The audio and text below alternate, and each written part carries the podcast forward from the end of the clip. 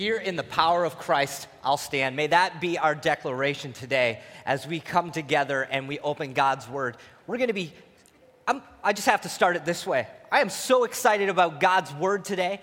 Jeremiah once wrote in Jeremiah 20 that he was going to stop speaking about God. He was going to stop talking about God, that he was going to close his mouth. And the, his book records that when he did that, it was like a fire that was shut up in his bones. He felt that if he didn't talk about God, if he didn't, if he didn't share about God, uh, that he was just getting so weary. And I feel that's the message I have in my heart today. I feel that if I don't tell you, if I don't share it, if I don't get it out, I'm just gonna pass out because it's so it's so important to us today. I'm so excited about today's message. Pastor Rick is not with us today. He is, he is out of the country and he has asked me to, to share in the word today. And he came to me last week and he said, Pastor Nick, will you come and, and bring the word this morning? And I know we're in the question series because you asked, but, and I know we have a schedule, but is there a question that you would like to ask that has been deep on your heart? And I said, Oh, Pastor, yes, there is. Oh, Pastor, yes, there is. So I'm going to change the schedule and I'm going to ask a question today. Are you ready? Are you ready? Because for the next 40 minutes, we're going to do this together. All right, let's grab our Bibles. We're going to Ephesians. Ephesians in the New Testament. I'm not even at the right page myself.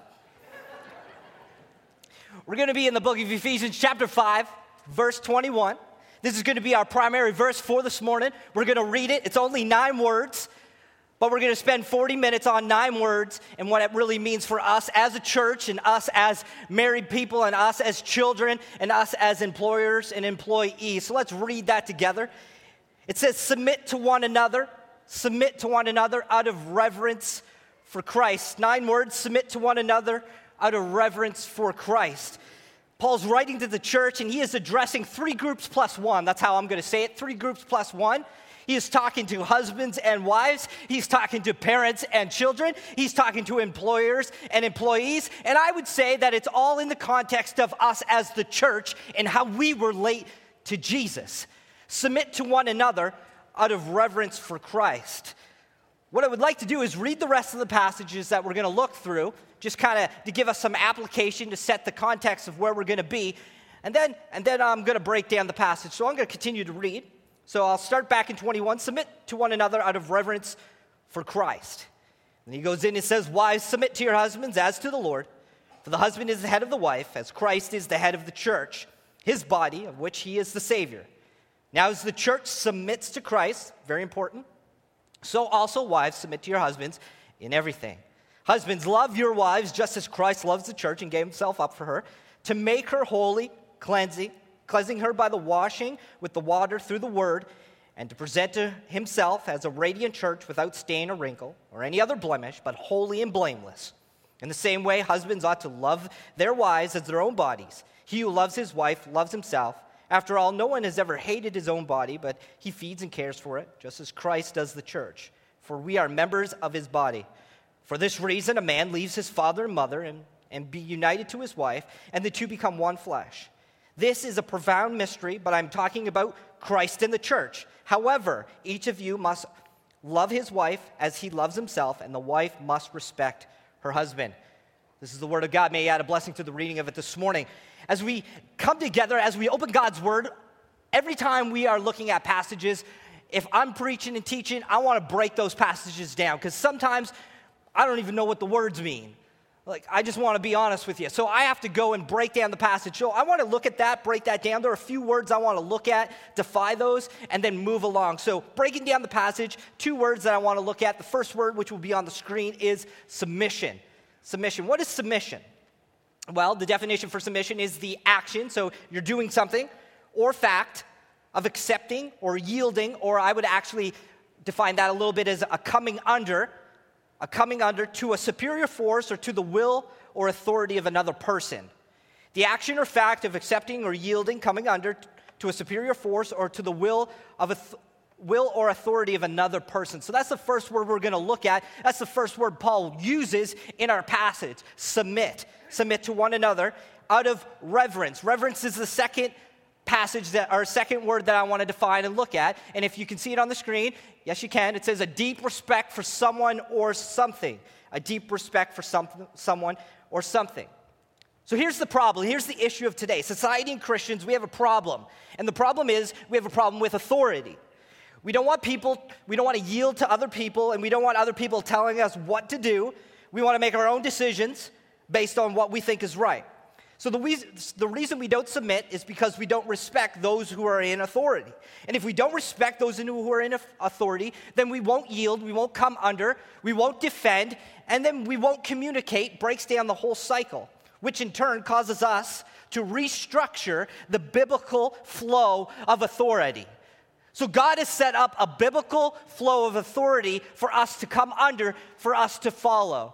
And when we reject it, when we reject what God has put in place for the world, for us as, as followers, for us as people who are leading our household or leading the church, if we kind of just go outside of God's biblical structure, we kind of get out there and we start doing our own thing and everything falls apart. So that's what we're going to be talking about today. Now, in my context, and as a pastor, what I do is I minister to those in the age group of 18 to 30, and I do young marrieds, and we do campus ministry. It's a fun world. It's a real fun world. When I arrived here just four years ago, we had 20 people in the house. Now we have over 200, and God is continually adding more to the numbers each and every season as we faithfully go after what He has in store.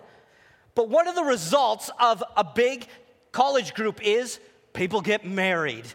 People get married. We have we got we got so many weddings on the go. Pastor Kelvin and I did a wedding on Friday. We did a wedding yesterday. There was another wedding from our church on, on yesterday.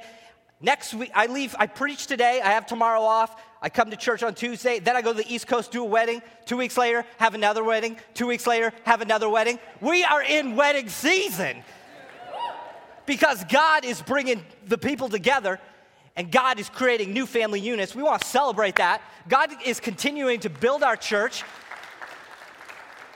So I'm just going to throw this out right now. I'm not just trying to be prophetic, but I, uh, we're going to need some nursery workers. just putting that out there. You're going to see it in a few weeks. It's going to be in the bulletin. We need nursery workers starting like on Tuesday when Jordan has her baby. So I have a question for us today. It's going to be a fun question.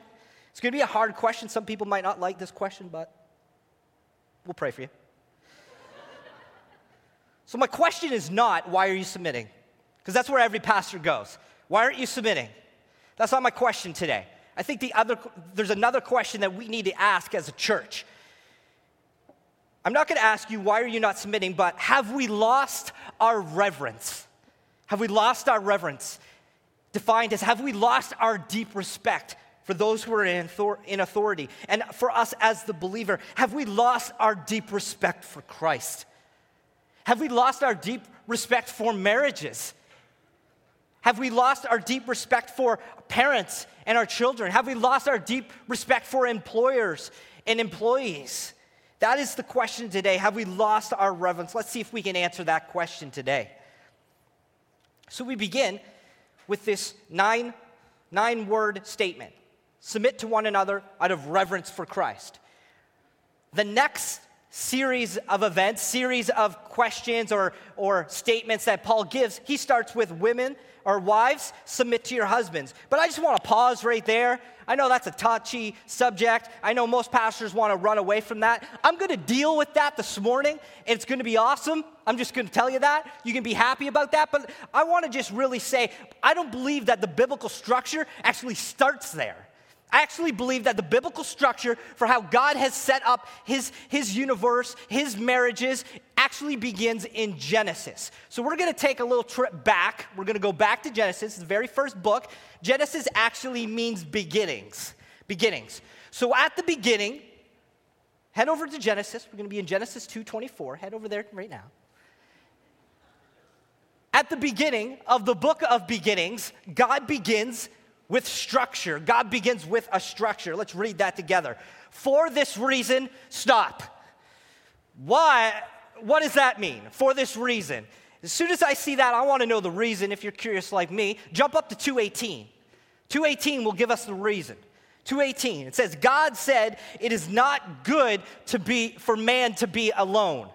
If you know the creation story, God's creating these amazing things in the universe. He's creating all these things. And after he creates them, he says, he says, they're good. He says they're good. This is the only thing in the creation story that is not good. And it's not good for man to be alone. He says, I will make him a helper suitable for him. And I say amen to that. Because you know what? It's, just, it's the truth. When guys are on their own, they get in trouble. I have, I have to picture this because it's, it's not in, in, in the writings of creation. I believe that God, there was one day that God was just looking down at Adam and he was, he was probably doing something stupid. Sometimes we, when we're alone, we have no accountability, we have no responsibility, we start doing dumb things. God's like, he needs a helper. He needs a helper. So he created this awesome woman for him. God created a new structure when he created woman It says in verse 224, for this reason, man not being alone, a man shall leave his father and mother and be united to his wife, and they will become one flesh. This was the first marriage ordained by God, and he officiated the union. It was God's design, God's direction. See, the man and women, the man and woman were both naked and felt no shame. It says that right in the text. This was the perfect order. See, the man was leading and had great reverence for the Lord. He had great respect for the Lord. He was leading his wife. He had great respect. God put him in, in the garden, 215, to work it. God gave him some uh, responsibility. He was to oversee it. God also brought all the animals to Adam. What a weird job. What is a hippopotamus? How did he come up with that word? Like these words for the animals, but that was his job. And God was saying, Hey, you're in charge. You got responsibility here. What do you think this should be called? Hippopotamus? Okay. Adam had responsibility, he had accountability, and he had a deep respect for God. You see, when the man has a deep respect, a deep reverence for God, he leads well and he sets up the family unit to flourish. His wife and, their, and his children will respect him and they will come under his leadership. They will yield to his authority because of the respect they have for him. And that respect doesn't come because he's a great leader. Most people want to be a great leader in their family. The respect comes when you're a great yielder, a great yielder to Christ. If you're a man in here and you love the Lord with all your heart, hopefully your actions are following. You're yielding to the Lord Jesus Christ and what he has said in his word. Not just by feeling or not just by what society is showing, but you say, God is my leader. God is who I follow, and what he says goes. That's the setup God has done. So when we jump out of Genesis 2, we go back to Ephesians 5, and we read, Wives, submit to your husbands as to the Lord? Doesn't it make sense knowing that if the husband, if the man has a deep reverence for, for the Lord and he is doing what he is supposed to doing, do, it's easy for the woman to follow? Wouldn't that make sense? If he was following the right way or the, or the proper way? I, I believe so. And, and I believe that this is something we don't talk about too much in our church. We, in not just our church, in church, the church world in general. We're not having this conversation about biblical structure. And, and we're allowing the society to define what the structure is, the proper way. So I say, what is the proper way? Well, I'm going to answer that question for you. There's a pastor down in North Carolina, one of my favorite pastors I like to watch. Uh, his name is J.D. Greear out of a, a great church, a gospel centered church. And he gives us four ways that a man was to have a Christ like leadership role. These are four ways that men who are in Christ should be leading, should be doing a certain thing. So, all the single ladies, let's get the pencils out. Let's get the pens out, all right? All right? Wives, you can take notes but don't use them to bash your husband, okay? We're gonna have some grace here today because we, we, all need help, right? We all need help. And just a side note, what my deep heart, my, my deep heart moment for us as a church is that we would get this. That we would get this, and if we're not in the place of where we need to be, or if we've been falling short in some areas, there is there's hope and grace in God. And we're to talk about that a little bit later. But here are the four ways the man was to have a Christ like leadership role. Got your pencils? All right, let's do it. Number one, he was to lead in providing for her. That was the first thing that he was to do. If you look at the Genesis account, before God created the woman, he had the man working in the garden. The man was working, he had a responsibility. Before marriage was to be set, before this great union was happening, this man was working. Ladies, if he is 25, 26, God forbid 30, and he does not have a job and he is borrowing his mom's credit card to take you on a date, you may want to wait for marriage. Pastor Rick touched a little bit on that last week. I'm going to jump all over that because this is what I do as a pastor. This is who I'm talking to. This is who I'm counseling. He is to lead in providing for her. Providing for her. Quick garden story, just a little side note. My wife and I, we cannot garden at all. Like, I, I think God has only gifted me in spiritual fruit. Like, that's all I can grow is spiritual fruit because of God. But there was this one story that we had. My wife comes to me, and we've been trying, we've been together for, for 20 years, married for 15. We haven't grown anything. We have, we st- we've been trying too. We had this one story. She comes to me and she says, This was back in St. John. She says, Hun, I want, I want a garden, okay? I need you as the man to go make me a garden. she came to me with overalls, gloves, and a hat. Like she, she, was, she was destined for this garden. I said, okay, baby, I'll go work in the garden. so I get out there and I'm digging a hole. And I said, well, how deep does this thing have to be? We both don't know anything. We're young. She says, well, the seed's gonna break and it needs roots, so it probably needs a lot of room for the roots. So I'm digging out there a couple hours. I have a picture, I don't have it here. I'm two feet deep. Like it's over my knee. I'm only like four and a half feet. So, like, I'm halfway digging myself to, down. Our neighbor comes over and knocks on the door and says, Are you burying a dog? what are you doing? I said, I'm doing a garden. She's like, What kind of garden are you growing? so, that was just a side note. Adam was better at the garden. He was busy, he had responsibility. So, back to the you first thing you're leading providing for. If you don't know how to provide, get some help. You may want to ask some questions if you don't know how to do that, like me trying to dig a hole to China. The second thing that he was supposed to do is, or was, and is, is he's supposed to lead spiritually. Spiritually. When she, brought, when she was brought to him, he already had a relationship with God.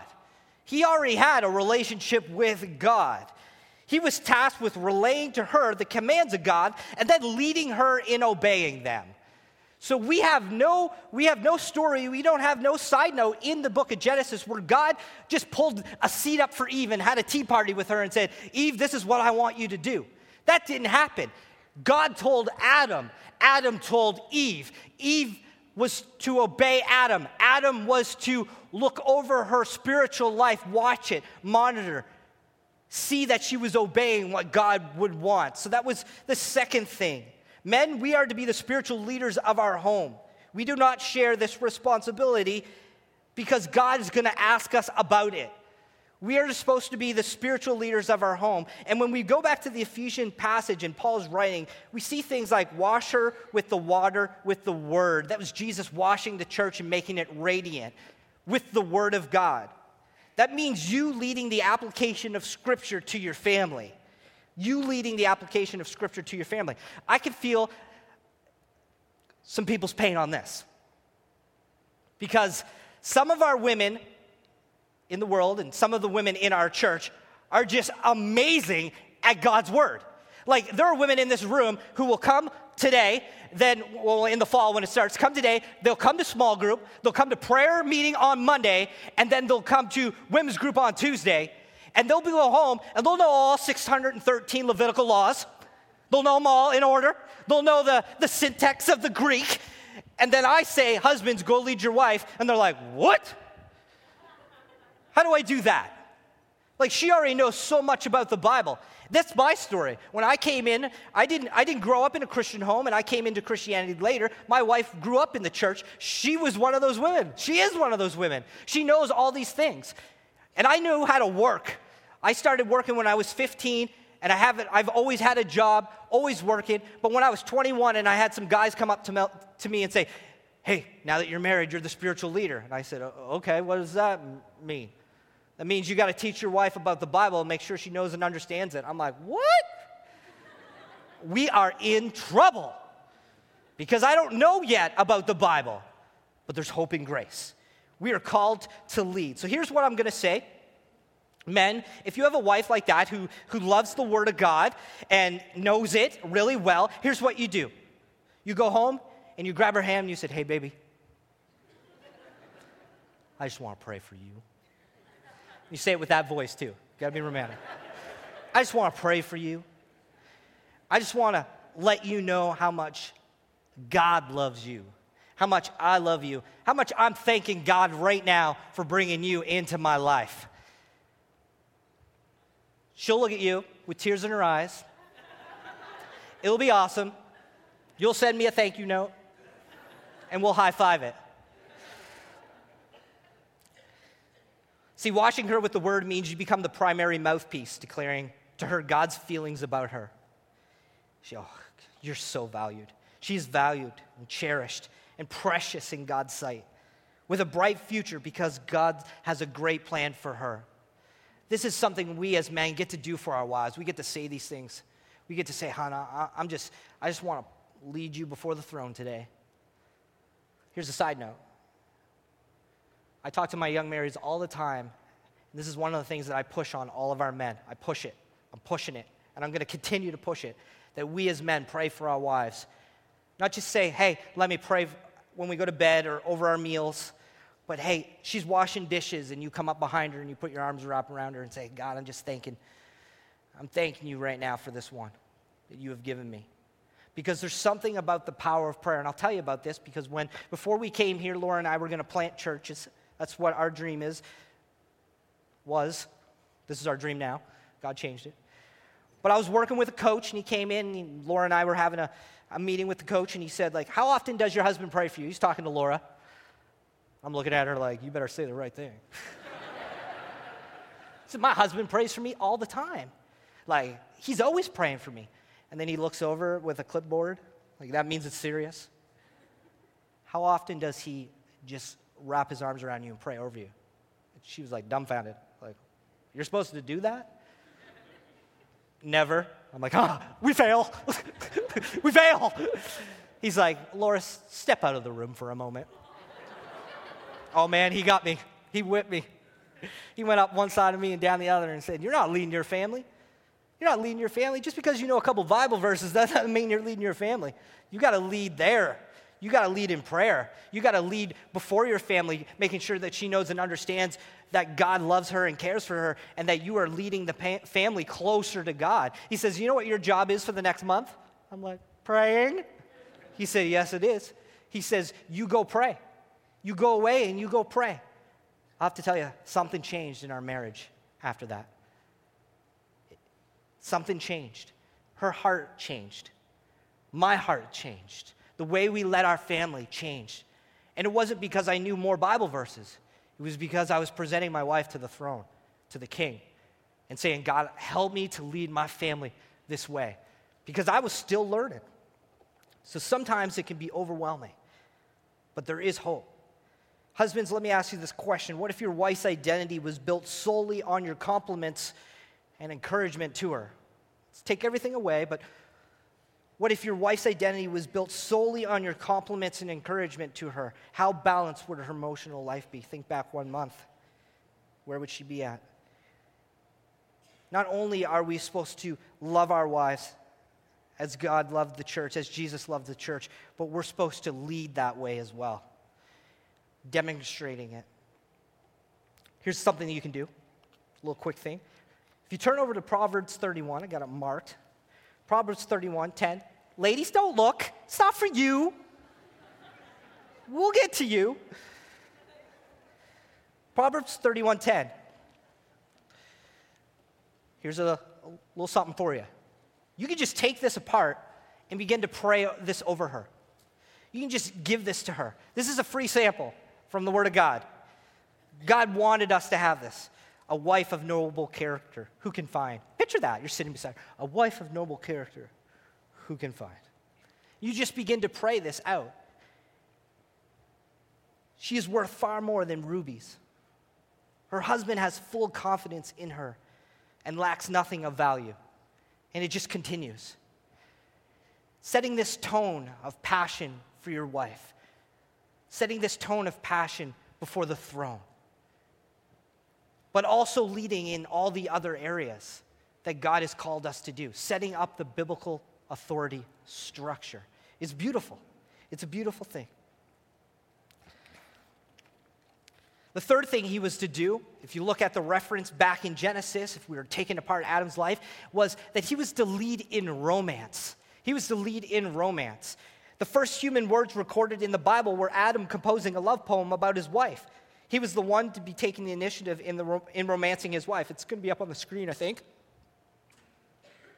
The man said, This is now, this is Adam speaking after he sees his wife, or the woman that God brought. This is now bone of my bone and flesh of my flesh. She'll be called woman, for she was taken out of man. That's a romantic poem. It might not sound romantic because some of us can't write that well, but he was trying to express, whoa, she's awesome. she's mine. that mentality. You know, I, I have a little hashtag for my wife. I always hashtag, she's hashtag rib.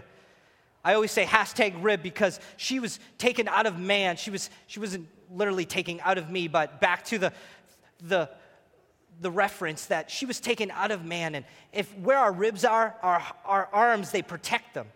They're the covering. So we're to cover and protect our wives, our spouses. And when we're doing that and we're leading them before God, it's easy for them to submit to us. It's easy for them to say, Yes, where are we going? But if a husband honors his wife by leading her like Christ led the church, leads the church. You should be the one budgeting and suggesting the date nights. You should be the one figuring out when the relationship is in trouble and when you need some counseling. But here's the thing it's usually the opposite. Majority of the time, it's the woman that calls and says, we have, We're having some issues. Can we come in and speak? Can we come and have a, have a meeting? Come in and talk. I had one guy recently, one guy, he called me up. So if I say 9, 8, 10, so one out of the 10. He's, we're in trouble. I come in. He says, We need help. I think it's all my fault, though. And it was an honest, it was an honest meeting. He says, I need to be a better leader, and I need some help on it. Right there, I just looked at his wife, and she just melted. Not out of fear, not out of concern, but it was this moment where he was saying, Hey, we are in trouble. I think I'm part of the problem, a big part, and I want to fix it.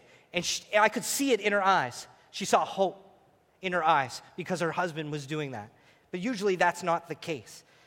So the husband is to lead in romance. And the final thing, he is to lead in sacrifice. In verse 31, Paul references God's instructions to the man to leave his previous life and cleave to his wife. We see this both in the, the Ephesians passage and in the Genesis passage that we are to give away we're going to give up things so that we will lead well when we take on a wife. We're going to leave our previous life behind and step up. When you think of today's day and age, like it's, I'm just going to say it this way it's hard for a man to leave the comforts of home. When you got mama making three to five meals a day plus snacks, you got dad coming home and like, son, let's go. We're going out. We're going to do stuff. We're going out. Let's do, let's hang out. Okay, dad. Like, this is our house. Mom's making food all the time. My kids never want to leave. It is a sacrifice to leave and then say, okay, now you're in charge. But it's something that we're called to do, and we're called to do it with honor and grace before the Lord. Paul compares this to Jesus' relationship with us. Jesus left his heavenly home and laid down his life for us. Now we are to do the same for our families, for our wives. Just two things on this, though. Laying down your life doesn't mean that you just say you're willing to die for her. It's daily putting her needs above yours, using your power to serve her. It means that in decisions, I give her needs and preference more weight than my own because majority of the things that we talk about are not spiritual things. Not every day it's a big spiritual decision. It's more like, hey, after church, instead of going to Swiss Chalet, can we go to East Side Mario's? Of course we can, baby. East Side Mario's it is. All the garlic bread you want. brush your teeth. These big spiritual decisions aren't coming up every moment of every day, but when they do come up, that's where you step in and say, okay, we're going to church. This is how much we're going to go to small group, hon. We need to be in a small group. It's going to start next week. We need to, we need to dive deep this week. We got to rearrange our schedules. It's going to bless our family. It's going to bless our marriage, knowing God's word. We need to, we need to dig in there.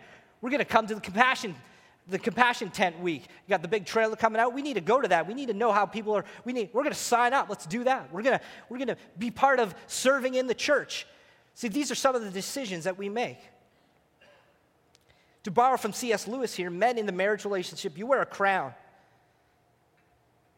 But the crown you wear, first and foremost, is one of the thorns. And I know men in this room, this is, this is one of the reasons why I'm here at Calvary, because of the men in this room, because they love God and they serve. I tell you, when I came, the hardest part of me coming here was the interview process. It was six months long because I was trying to figure out if we were ready, right and ready for this church, and, we, and they were trying to figure out if we were right and ready. And one of the deciding factors was when Laura and I came up for a secret meeting. We were sitting in the back, and at the end of that secret meeting, we went downstairs into the fellowship hall, and they closed the door, and they put a chair in the middle of the room, and all the deacon men were there with their wives, and they just shot questions at me about how I lead and, and, and what I think about this and what about this type of doctrine. That impressed me so much. I walked out of that, out of that room and I said, There are men in this church that love Jesus. No wonder it's flourishing because they're leading the right way and people are following and God continues to bless that. But guys, we, we know and understand this. We don't wear a crown because we say we're the king of our home. We wear a crown of thorns like our Savior did and it's hard work. It's hard work. And we use our leadership to serve. But if a man has no reverence for Christ, he has no respect for God and his commands, he won't lead properly. He won't lead properly. Quick test. Everybody loves a pop quiz. We're getting ready for school, right?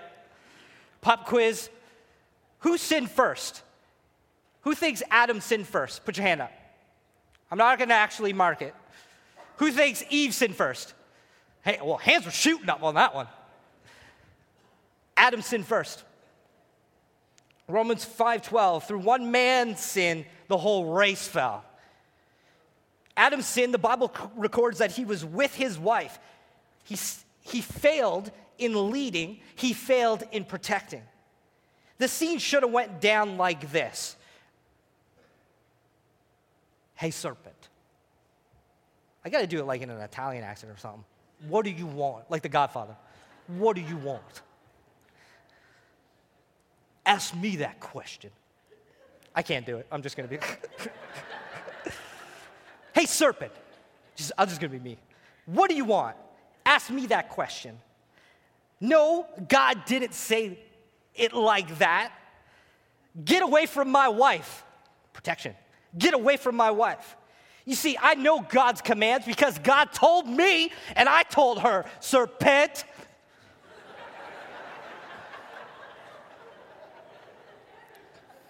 and I will not disrespect my creator and I will not dishonor my wife by allowing you to trick her with your trickety trick tricks. So you get to step to the side. That's how it should have went down. A- amen. There was someone up there who was like, yeah. But we all know it didn't happen that way. And who did God call for when this went down? Do you think God came out and said, Serpent, we have to have a little chit chat? He said, Nope. Eve, oh, Eve, get over here. Nope. God said, Adam, where are you? Where was Adam? hiding in the bushes. That's our role model, boys. He was hiding in the bushes. And when God confronts him about what had happened, what does he do? He blames the woman. He blames the woman. It was the woman that you put in the garden with me. It's her fault. That's a hard moment. And that's a hard man to follow. And at that moment, all structure broke. Because Adam stopped protecting, he stopped leading. See, the man is to be submissive to Christ. And in this passage that we're reading in Ephesians, he is compared to Jesus. Jesus is our marker, not a pastor, not a pastor, not a politician, not the president of the United States. It's Jesus. Jesus is the one we fix our eyes on. Jesus is the one we take our cues from, guys. Because he is the, the second Adam, the last Adam, the perfect man. And we will never be perfect until glory. But Jesus needs to be the one that we pattern our lives after. And how he is loving his church is how we are to love our brides. A man who has great reverence for Christ will serve his wife in such a way that she will change. Paul shares that, the hus- Paul shares that husbands love your wives just as Christ loved the church and gave himself up for her to make her a progression, holy, cleansing by the washing of the word, water, by the washing of water through the word. See, your leadership will change her. It will change her. Now, what if you're doing all this already? So we have to throw this in the mix. What if you're doing this already? What if you're what if you're praying and washing her with the word and you're sending her text messages and you're encouraging her and you're asking her to to to just follow you and there's no response? Do you give up? Men, hear me on this. Resentment can set in. Don't let it have a foothold. Fight it. Continue to fight for your, for your wife, that she should change and see you yielding, coming under Christ. On her behalf, lead your family biblical. Lead your family the right way. In the biblical structure, men submit, yield to Christ, and then lead the family and wife, taking examples from Christ. Submit to one another out of reverence for Christ. Now let's get on to the wives. Wives and future wives. What does the word have to say for you? How do we submit? Well, we're going to go through this. The passage says it twice, says that we should submit twice, so that means that it's important. And it also says in, in 524b, in everything. So some wives can say, like, do I submit in all things? Yeah, in everything. What it doesn't mean, it doesn't mean that your husband gets to hurt you or abuse you. That's not okay. That's not okay. It doesn't mean that your husband is your God. It says, submit to your God Submit to your husband as to the Lord. That means it's a way of serving God, not that he is your God. It also means that you're not subject to submit to all men. It means submit to your own husbands, not all husbands, because not all men who are men who are husbands have your best interests in mind. Not all men are good, okay? Not all men are good. But what this does mean, we will see in verse 33. It's a big thing. It means that we need to respect. It says, respect him. This is a huge issue in marriages today. I have people all the time saying things like this there, I cannot make her happy. There is no intimacy in our marriage. She doesn't even acknowledge anything that I do for her and the kids. It is easier not to fight. It's easier not to fight and ignore the issues. This can lead to a huge respect issue in the marriage. So I'm going to give three ways today, and then wrap it up. How we can respect and how uh, what does it look like to respect your, your husband? Three ways. I'll give you the first one. Allow your husband to lead. A lot of times, women can hear sermons like that and then come away from and then look at their marriage or look at their husband and, and say, well, he's not a spiritual leader. What does that mean for how I follow him? They ask that question. Well, what the verse doesn't say is submit when he is sufficiently a spiritual leader in your eyes. Okay? When if you guys are both loving the Lord and you're in a marriage covenant together, he's the spiritual leader. He's automatically. So, what you can do is you can allow him to lead and you can help by calling him up. So, I'm gonna give a little tip for every man. Every man, when they're born, they always ask the question Do I have what it takes? Do I have what it takes? Do I have what it takes to be a leader? And some men have fathers that are always pouring into them. You have what it takes. This is how we follow the Lord. This is how we lead our family. This is how you are going to lead your family. This is, this is why it's important. So there's one type of man right there who's getting that constant encouragement from their father or other men. Then there are other guys. They, they don't have that. And they don't think that they can lead. And when someone tells them they can't lead, they believe it. They believe the lie. So, what our wives can do in the situation is you can call them up by saying, Lead, This is your job. You need to lead us. You need to lead me and the kids before the throne. I'm going to submit to your leadership. And if that begins by praying, okay, let's start there. Because, like I said, when I was 21, I didn't know how to lead our family spiritually. My wife actually came to me and said, You have to make these decisions. You're the leader of the family.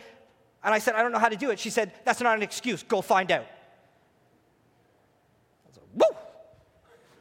I, I'll find out. So I got older men, Titus 2. I got older men in my life. Hey, how does, how, do you, how does your marriage work? How do you do things? And eventually, it just, God just instilled in my heart, and I began to rise up in leadership, rise up. And then my wife just came under, and we were just rocking that biblical mandate.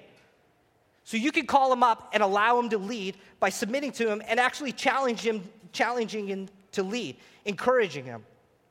What if you're sitting here today and you say, Well, I love, that's great, but my husband is a non believer. He doesn't believe. Well, the Bible actually has something to say about that as well. And First Peter, different author, says this. He says, Wives, in the same way, submit yourself to your own husbands, so that if any of them do not believe, they may be won over without words by the behavior of their wives. Ladies, does your behavior display reverence for Christ? Can your husband see a transformed life because of Jesus? The way you love and live tells a story, it tells the gospel. Allow your husband to lead in honoring in honoring him and say, Hun, let's do this together. The second thing I want to share is cultivate commitment. This is from Pastor Rick's book that he's been writing to us on how to lead uh, marriages. And when I do premarital counseling, I'll ask two questions, or I'll ask this question How long do you want to be married for? Most of the time, they'll say, till death do us part. And other times, they'll say, I don't know, which is a red flag for me. That means I'll have to do some follow up. I don't know. But the Bible teaches permanence in marriage, but people can sometimes treat marriage like shopping for a fancy party. They can go out and buy this beautiful dress, but they'll hide the tag, keep it on, so after the glamour and the lights are all done and the party's over, they can take it back. And sometimes we treat marriage like that when, when the patterns are set and conditional love sets in, and we're, we're trying to do things and we have certain things trying to meet these conditions. It's kind of like giving back the dress. We just want to bail out. We start saying, you do this and you'll get this, and you'll do th- and if you don't do this, you don't get this. And what happens inside the marriage when this happens? Two types of men emerge. The first one is what I call the tested and tried man. He will test and try everything to try to figure out his wife and how to make her happy, to set those conditions. But here's the thing women are very smart and they change the conditions. So men are always confused. They're like, I don't know what she wants. There's a whole book section on this if you go to the local bookstore. I don't know what women want because sometimes conditions are set. That's the first one. The second one is the timeout man. When I was a kid, when my, or when I have my children were small, I give them timeouts. They go in the corner. The timeout man is the man that just doesn't try. You don't love me? Fine. I'm not going to try. I'm going to still stay in the marriage. I'm still going to lead. Kinda. I'm still going to provide for us, but when I come home, I'm just going to check out. You do you, we'll do me, and we'll be glorified roommates. And there are a lot of marriages in our society that are like that. But developing a deep commitment to each other in Christ will, will create determination to fight for your marriage. When you cultivate commitment, it forces the couple to adjust and accept situations and then work through them. When a couple is in a hard situation, you're both working on finding a solution, you will grow together. But if one person is doing all the work, trying to fix the intimacy issues, or the date night, or the communication, or the lack of encouragement, and it's not received, guess what's going to set in? Resentment. Resentment will set in in the couple, and God forbid, compromise. You go outside the marriage. We see a common pattern. Women feel like there's not enough encouragement, intimacy, passion, so they'll try a few things, read some books, they try to implement some stuff, but nothing changes, so she stops respecting him. And he stops leading. And the biblical authority structure breaks down. So we can help by cultivating culture, cultivating commitment, commitment. Just a question, then I'm going to move to our wrap up.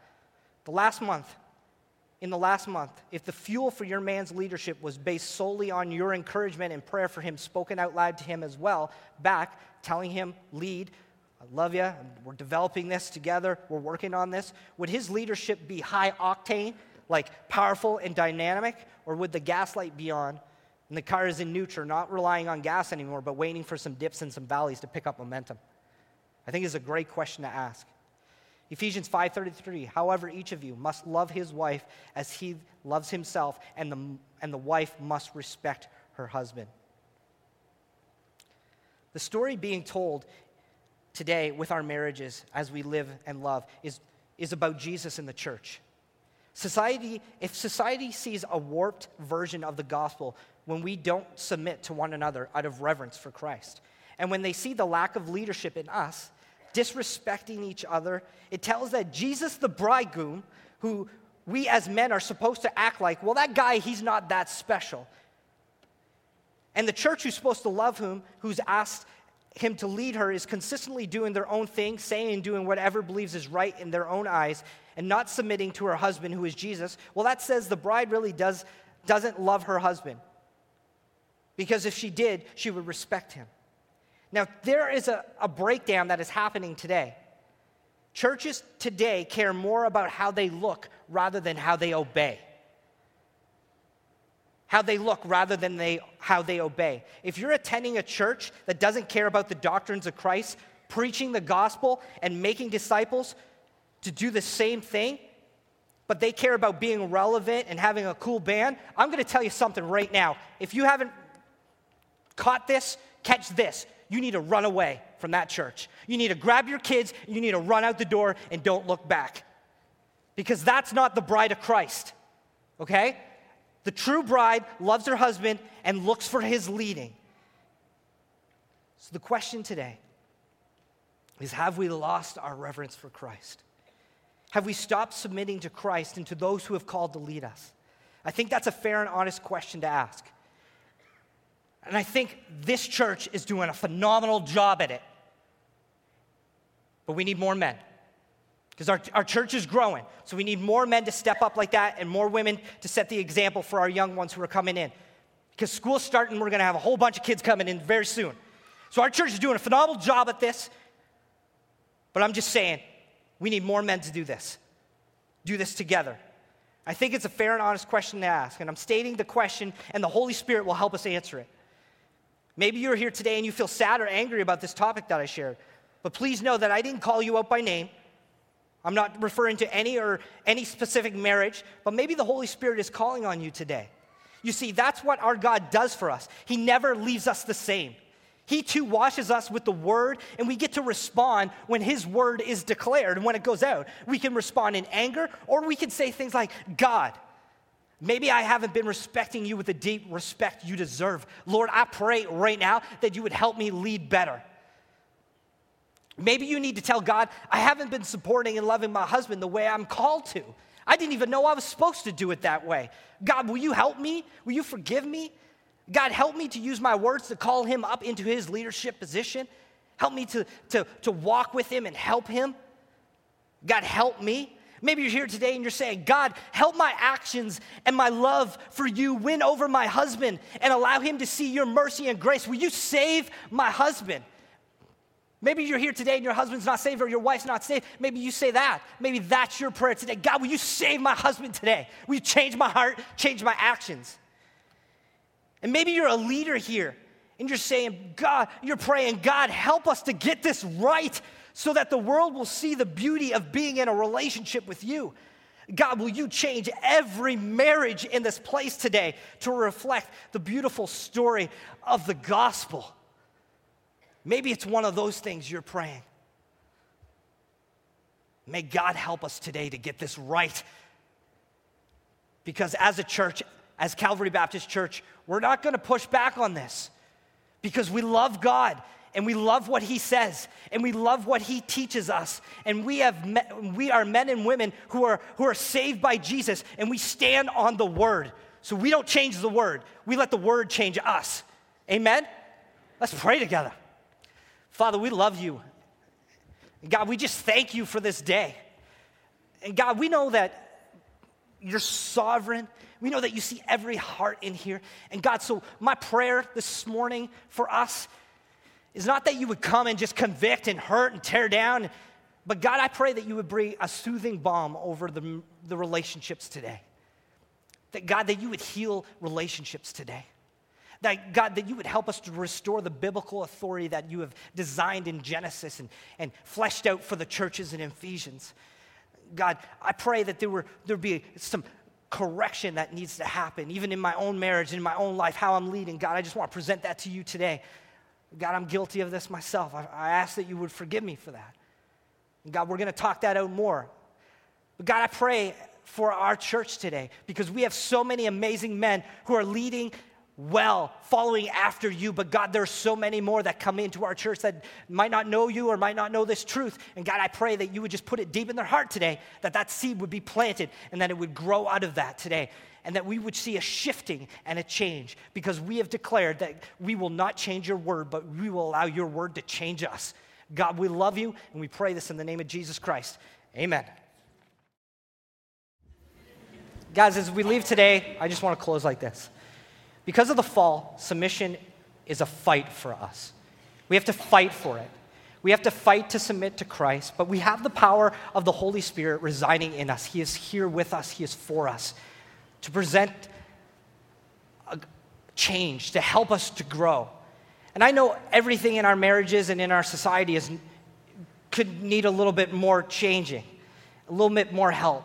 So don't leave here like you've been hated on. Leave here encouraged that there is hope for our church, there is hope for our society, there is hope because of what Jesus has set up for us. And that is beautiful. That is the glory of God that is being worked out. We love you so very much. If you want prayer, you want to talk to the pastors, we're going to be down front. Have a blessed day. Amen.